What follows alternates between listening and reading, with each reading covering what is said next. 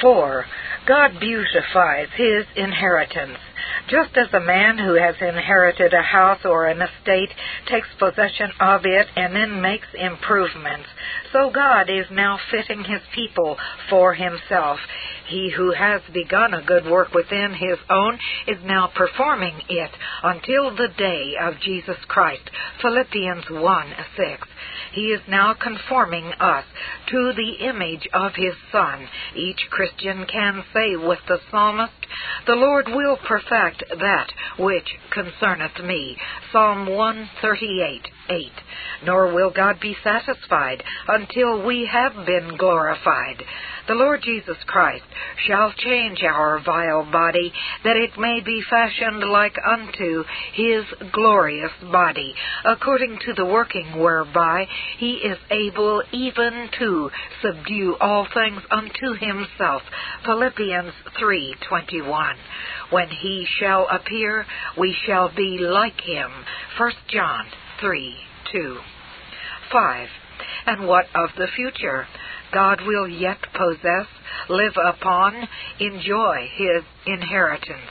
In the unending ages yet to be, God will make known the riches of his glory on the vessels of his mercy. Romans 9:23 the glory which God shall ever live upon, as upon an inheritance, shall rise out of his people.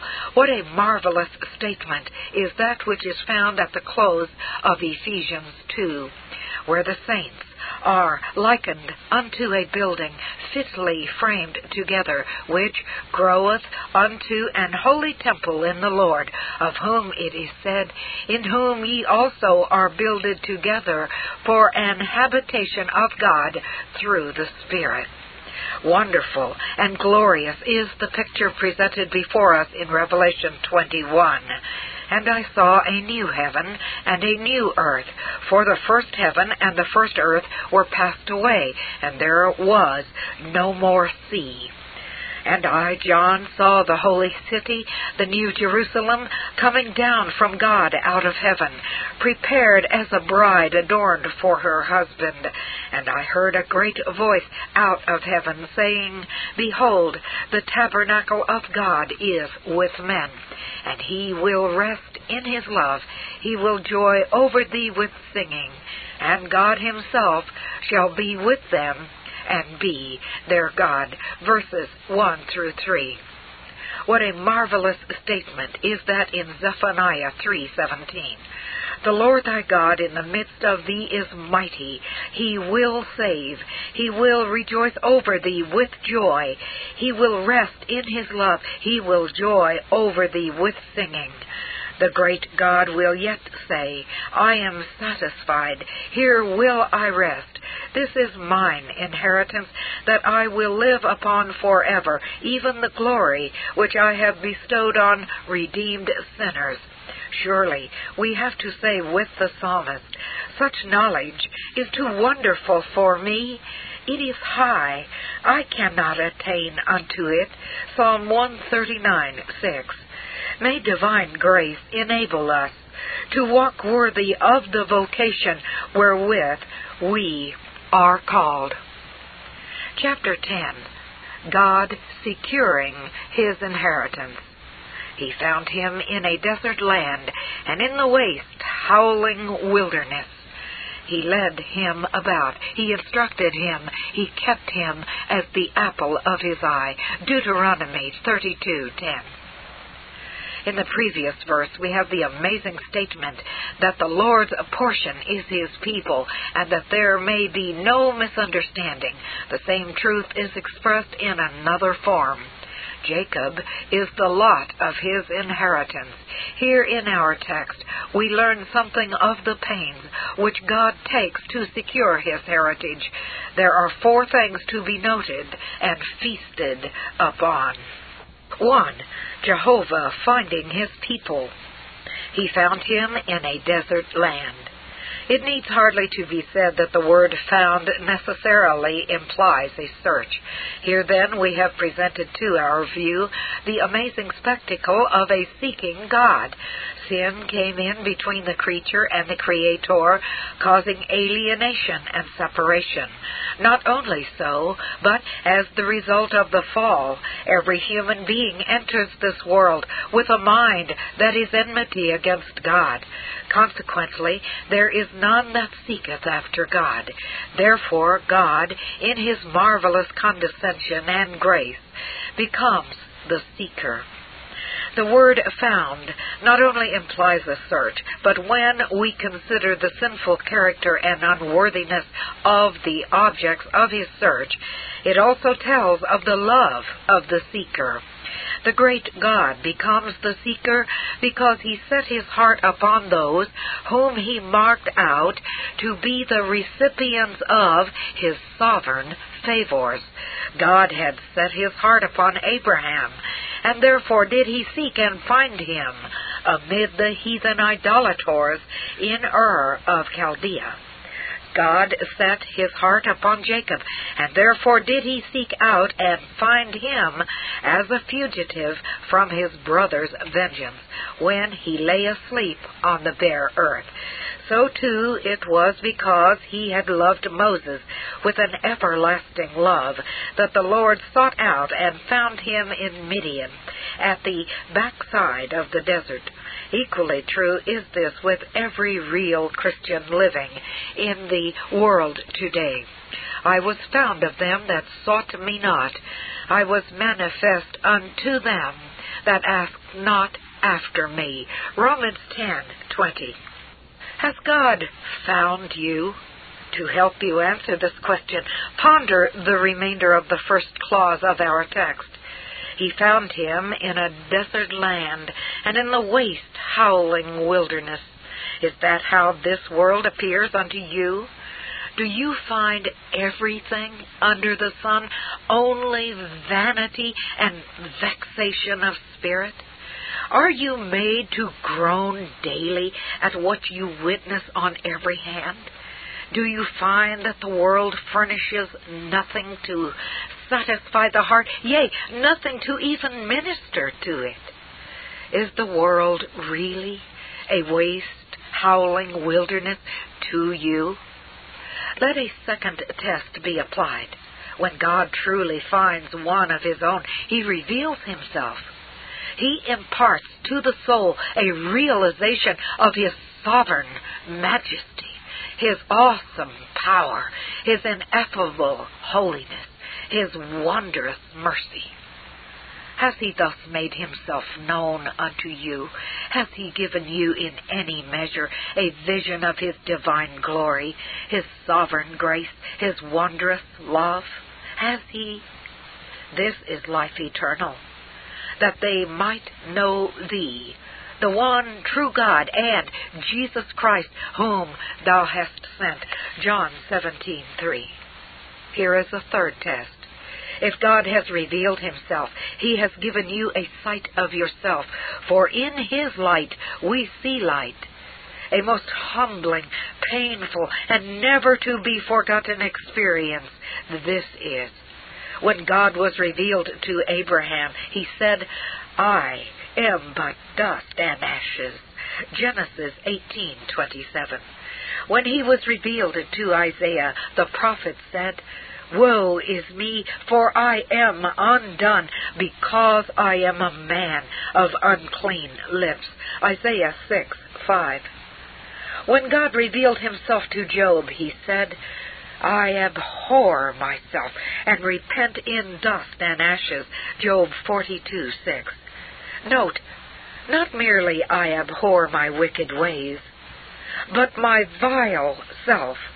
Is this your experience, my reader? Have you discovered your depravity and lost condition? Have you found there is not a single good thing in you? Have you seen yourself to be fit for and deserving only of hell? Have you truly? then that is good evidence. Yea, it is proof positive that the Lord God has found you. 2. Jehovah leading his people. He led him about. The finding is not the end, but only the beginning of God's dealing with his own. Having found him, he remains nevermore to leave him. Now that he has found his wandering child, he teaches him to walk in the narrow way. There is a beautiful word on God leading in Hosea 11:3. I taught Ephraim also to go, taking them by their arms just as a fond mother takes her little one, whose feet are yet too weak and untrained to walk alone. So the Lord takes his people by their arms and leads them in the paths of righteousness for his name's sake. Such is his promise. He will keep the feet of his saints. 1 Samuel 2 9. There is a threefold leading of the Lord evangelical. The Lord Jesus declared, I am the way, the truth, and the life. No man cometh unto the Father but by me. John 14:6. But again he said, No man can come to me except the Father which hath sent me draw him. John 6:44. Here then is how God leads. He leads the poor sinner to Christ have you, my reader, been brought to the Savior? Is Christ your only hope? Are you trusting in the sufficiency of His precious blood? If so, what cause have you to praise God for, having led you to His blessed Son? Doctrinal. The Lord Jesus declared, when He, the Spirit of truth, is come, He will guide you into all the truth. John 16:13. We are not capable of discovering or entering into the truth of ourselves. Therefore, do we have to be guided into it. As many as are led by the Spirit of God, they are the sons of God. Romans 8:14. It is He who makes us to lie down in the green pastures of Scripture and who leads us beside the still waters of His promises. How thankful we ought to be for every ray of light which has been granted us from the lamp of God's Word. Providential Thou in thy manifold mercies forsookest them not in the wilderness. The pillar of the cloud departed not from them by day to lead them in the way, neither the pillar of fire by night to show them light and the way wherein they should go. Nehemiah 9:19. Just as Jehovah led Israel of old, so today he leads us step by step through this wilderness world. What a mercy this is! The steps of a good man are ordered by the Lord, and he delighteth in his way. Psalm 37:23. Yes, every detail of our lives is regulated by the Most High. All my times are in thy hand, all events at thy command. All must come and last and end, as doth please our heavenly friend. 3. God instructing his people.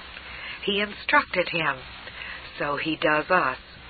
It was to instruct us that God, in His great mercy, gave us the Scriptures.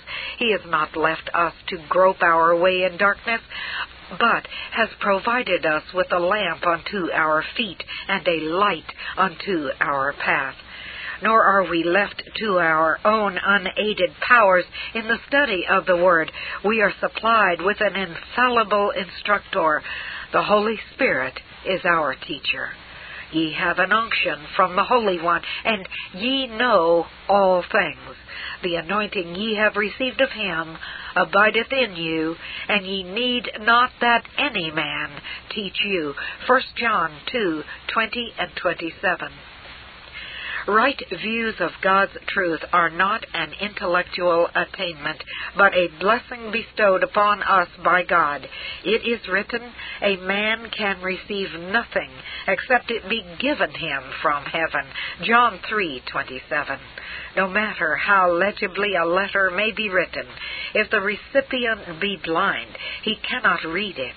So we are told, The natural man receiveth not the things of the Spirit of God for they are foolishness unto him, neither can he know them, because they are spiritually discerned. 1 Corinthians 2:14.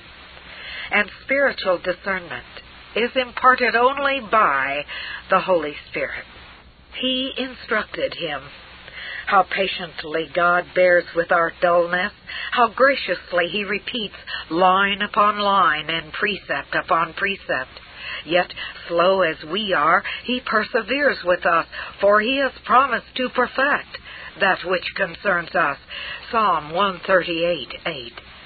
Has he instructed you, my reader? Has he taught you the total depravity of man and utter inability of the sinner to deliver himself? Has he taught you the humbling truth, ye must be born again, and that regeneration is the sole work of God, man having no part or hand in it? John 1:13. Has he revealed to you the infinite value and sufficiency of the atoning sacrifice of Christ that his blood cleanses from all sin? Then what cause you have to be thankful for such divine instruction? 4. God preserving his people. He kept him as the apple of his eye. A religion of conditions, contingencies, and uncertainties is not Christianity. Its technical name is Arminianism, and Arminianism is a daughter of Rome. It is that God dishonoring, scripture repudiating, soul destroying system of popery, whose father is the devil, which prates about human merit, creature ability, works of supererogation, and a lot more blasphemous rubbish, and leaves its blinded dupes in the fogs and bogs of uncertainty. Christianity deals with certainties which originated in the purpose and love of an unchanging God, who, when he begins a good work, always completes it. For the Lord loveth judgment, and forsaketh not his saints. They are preserved forever. Psalm 37:28. How blessed is this! Did Jehovah forsake Noah when he got drunk? No, indeed. Did he forsake Abraham when he lied to Abimelech? No, indeed. Did he forsake Moses for smiting the rock in anger? No, indeed, as his appearance on the Mount of Transfiguration abundantly proves.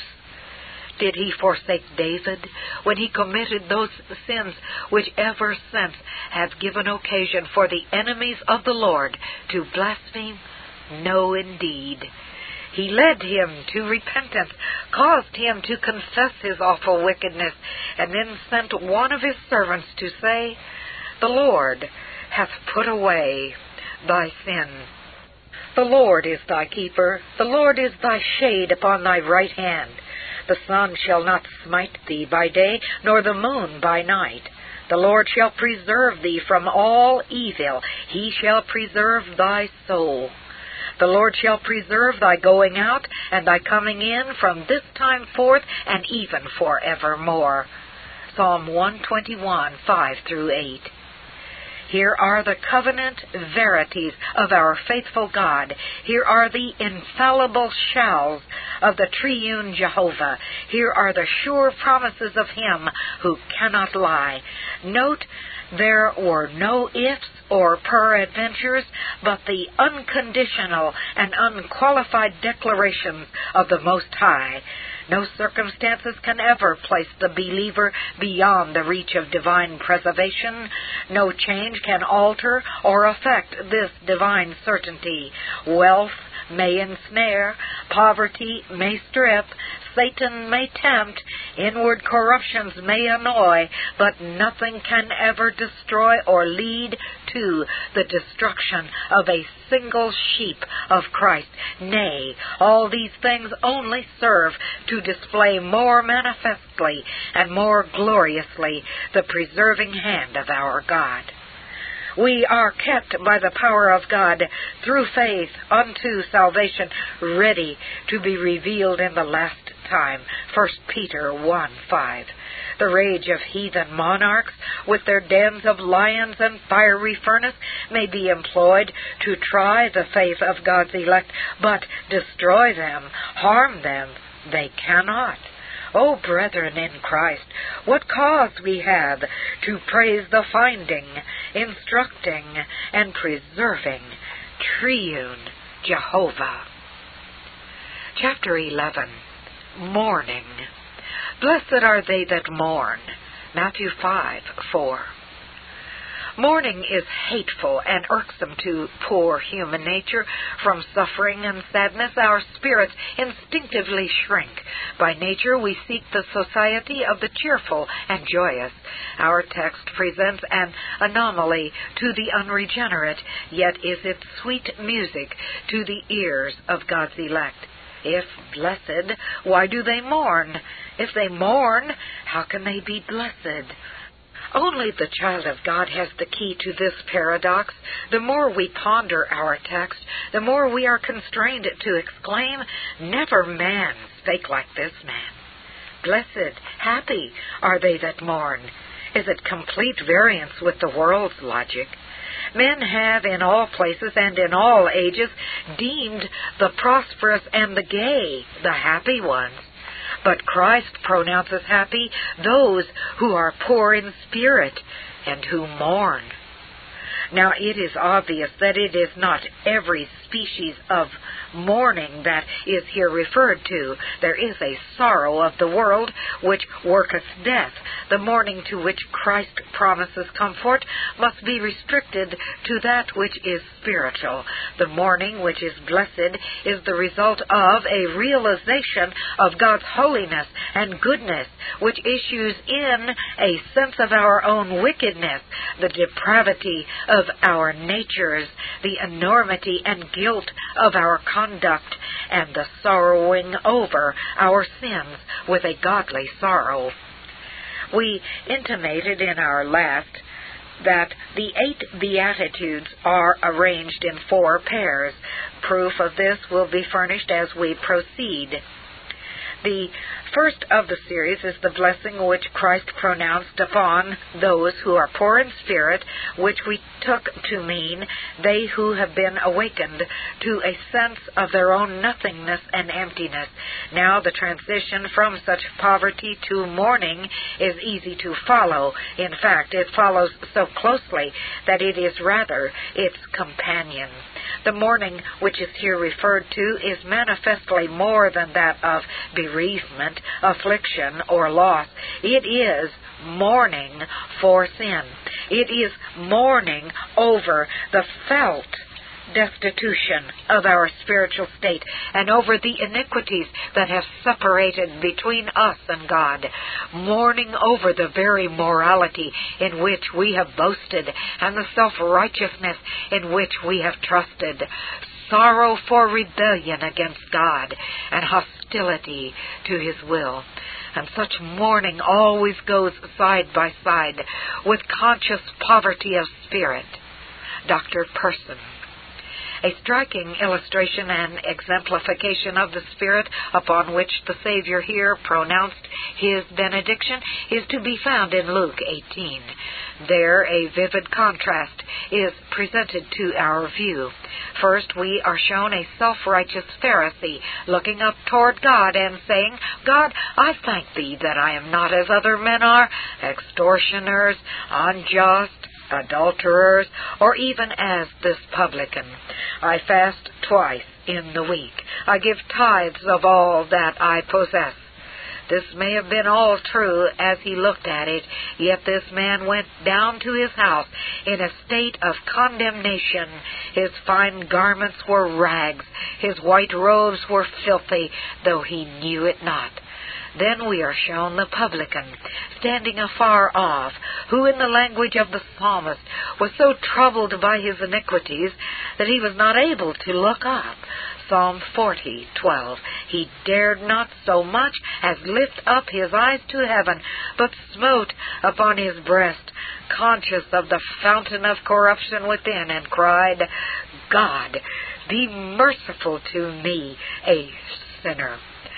And that man went down to his house justified because he was poor in spirit and mourned for sin. Here then are the first birthmarks of the children of God, and he who has never come to be poor in spirit and has never known what it is to really mourn for sin, though he belong to a church and be an office bearer in it, has neither entered nor seen the kingdom of God. How thankful the Christian reader ought to be that the great God condescends to dwell in the humble and contrite heart. Where can we find anything in all the Old Testament more precious than that?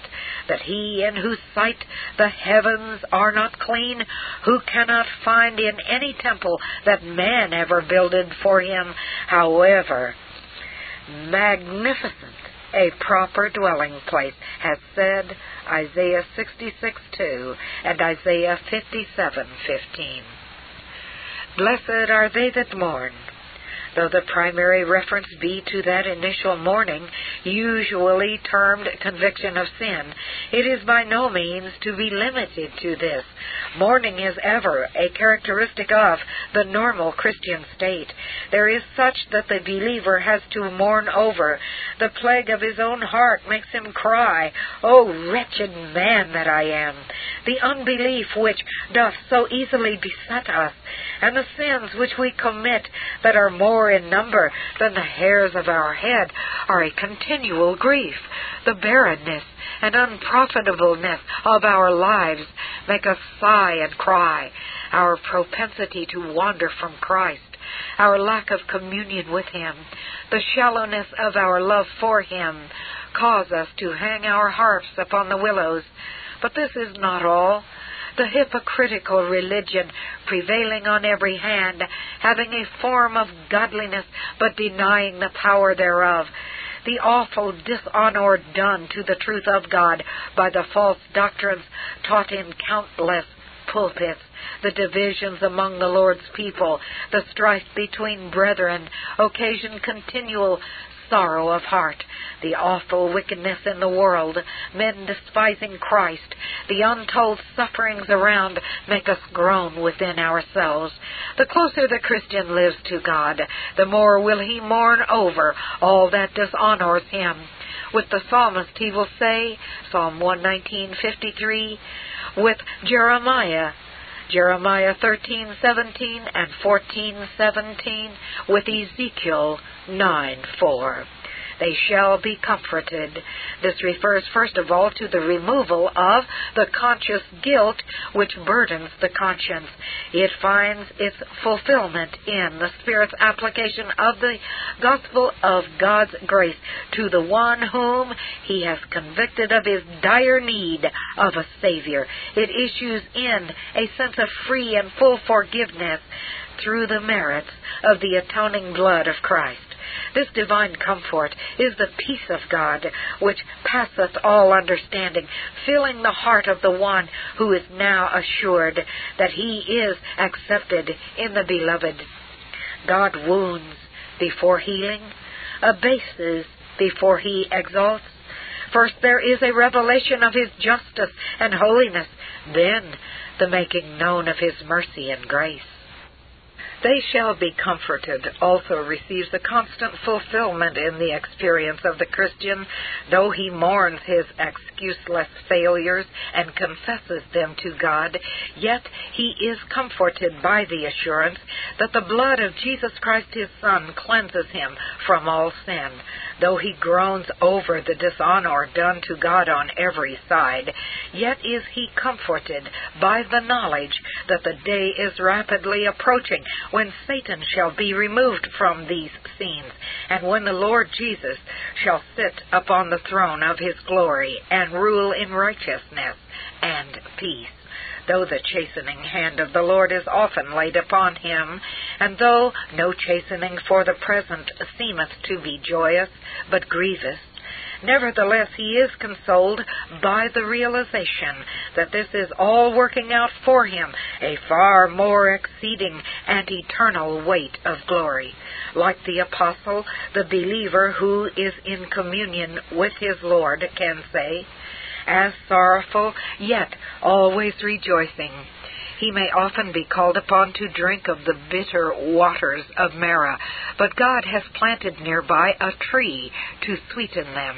Yes, mourning Christians are comforted even now by the divine Comforter, by the ministrations of his servants, by encouraging words from fellow Christians, and when these are not to hand, by the precious promises of the Word being brought home in power to his memory and heart they shall be comforted. The best wine is reserved for the last. Sorrow may endure for a night, but joy cometh in the morning. During the long night of his absence, the saints of God have been called to fellowship with him who was the man of sorrows. But blessed be God, it is written, If we suffer with him, we shall also be glorified together. What comfort and joy will be ours when shall dawn the morning without clouds? Then shall sorrow and sighing flee away. Isaiah 35:10. Then shall be fulfilled the saying, Revelation 21, 3 and 4. Chapter 12 Hungering.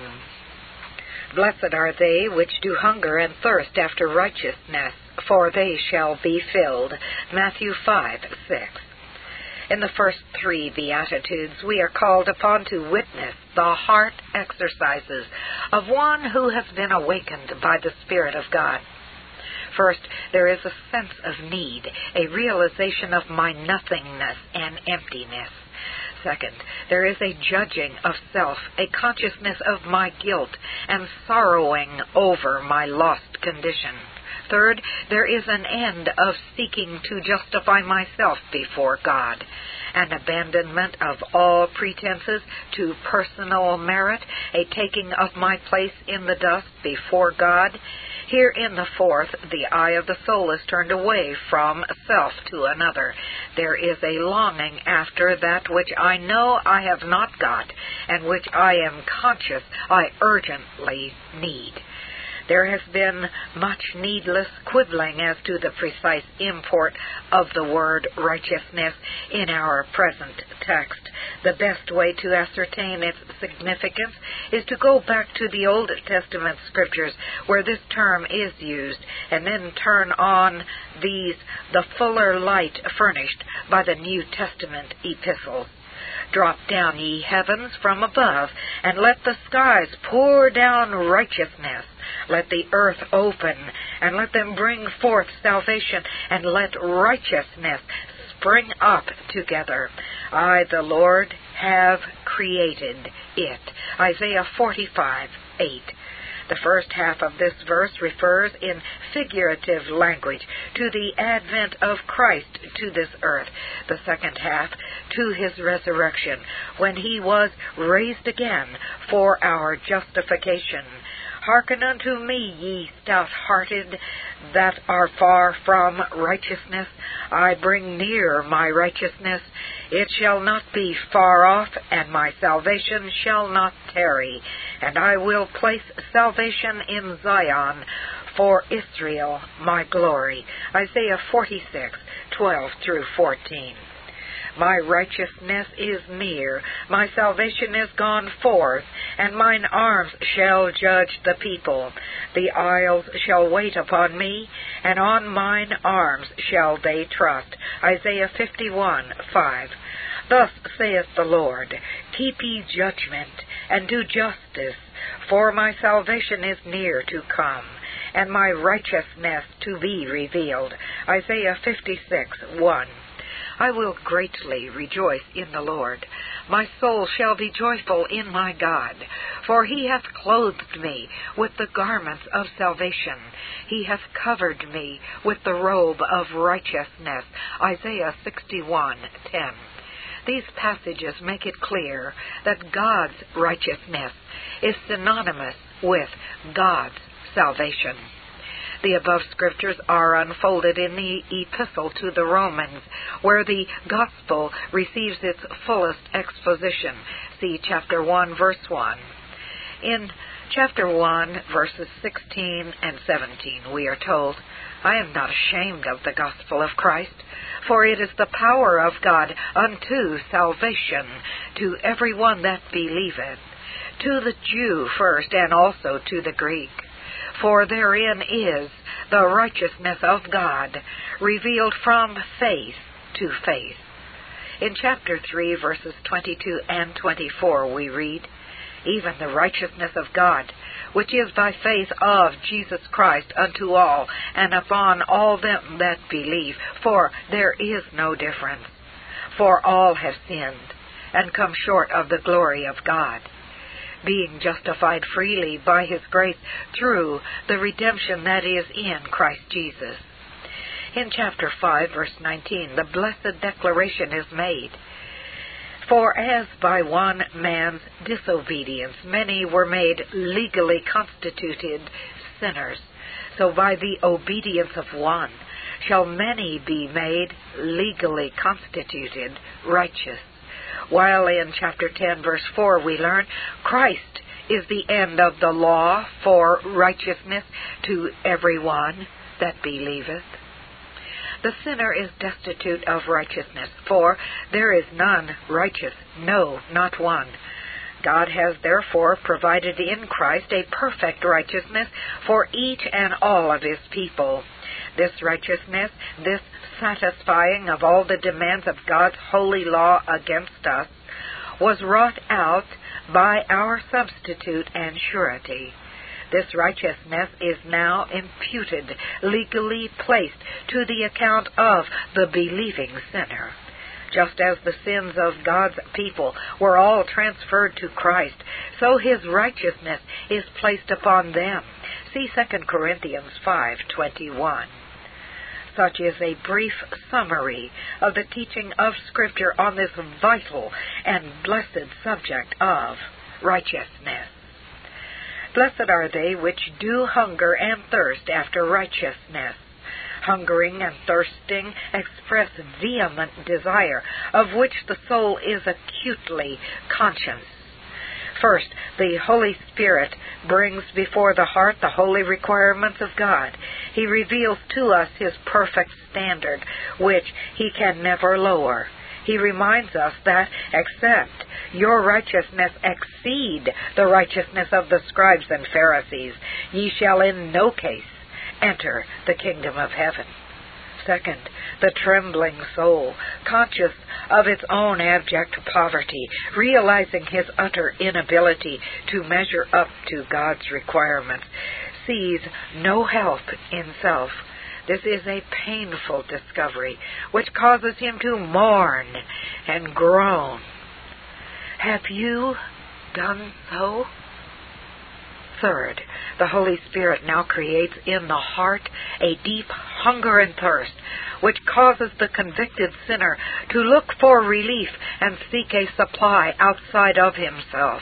The eye is now directed to Christ, the Lord, our righteousness.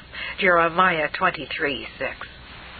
Like the previous ones, this fourth beatitude begins in the unconverted but is perpetuated in the saved sinner. There is a repeated exercise of this grace, felt at varying intervals.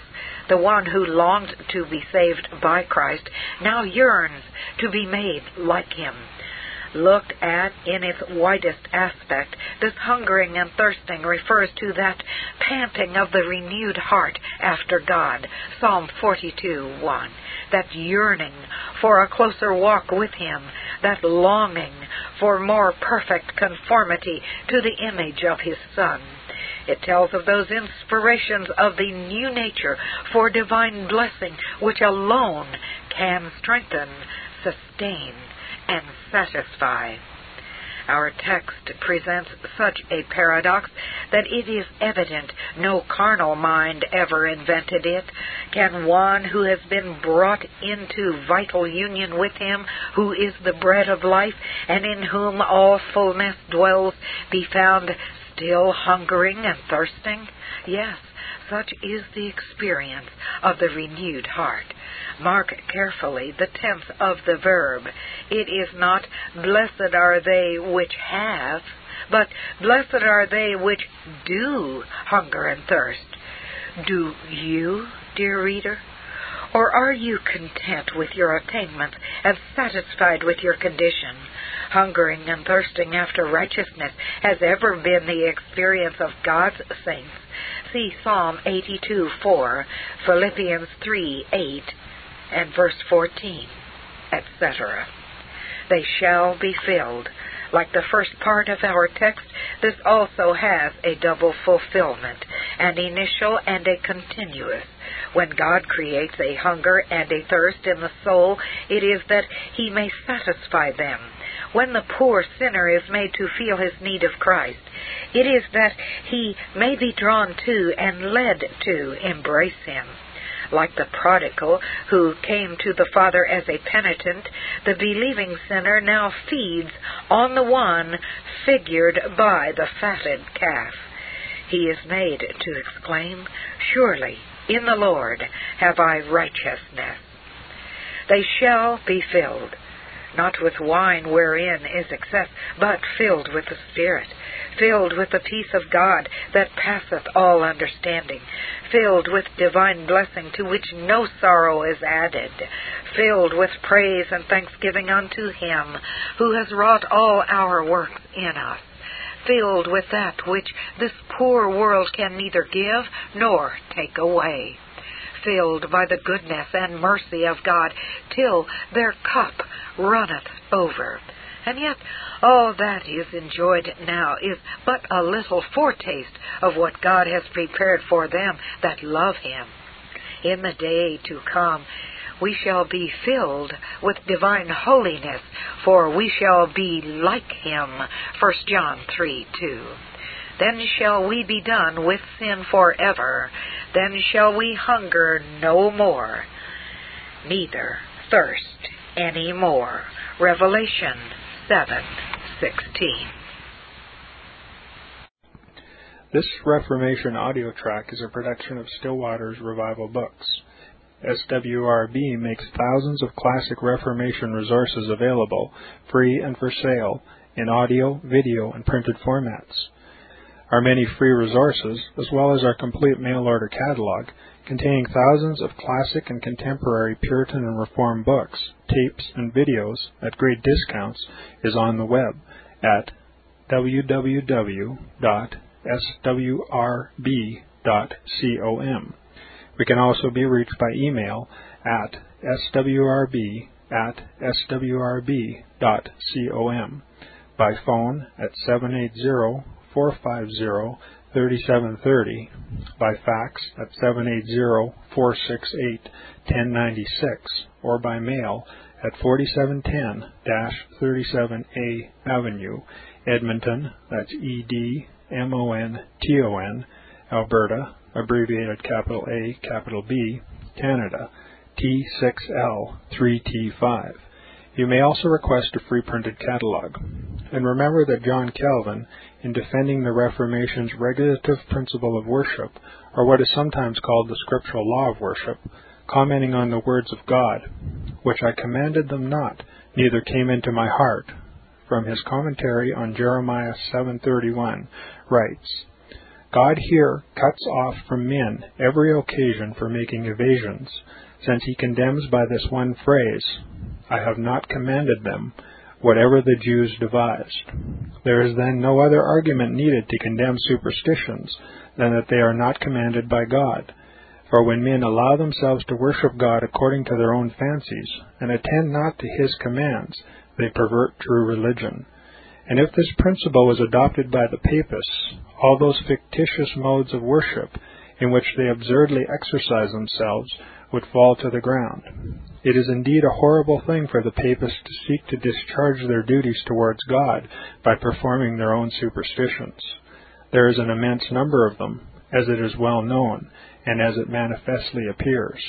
Were they to admit this principle, that we cannot rightly worship God except by obeying His word, they would be delivered from their deep abyss of error. The prophet's words, then, are very important when he says that God had commanded no such thing, and that it never came to his mind, as though he had said that men assume too much wisdom when they devise what he never required, nay, what he never knew.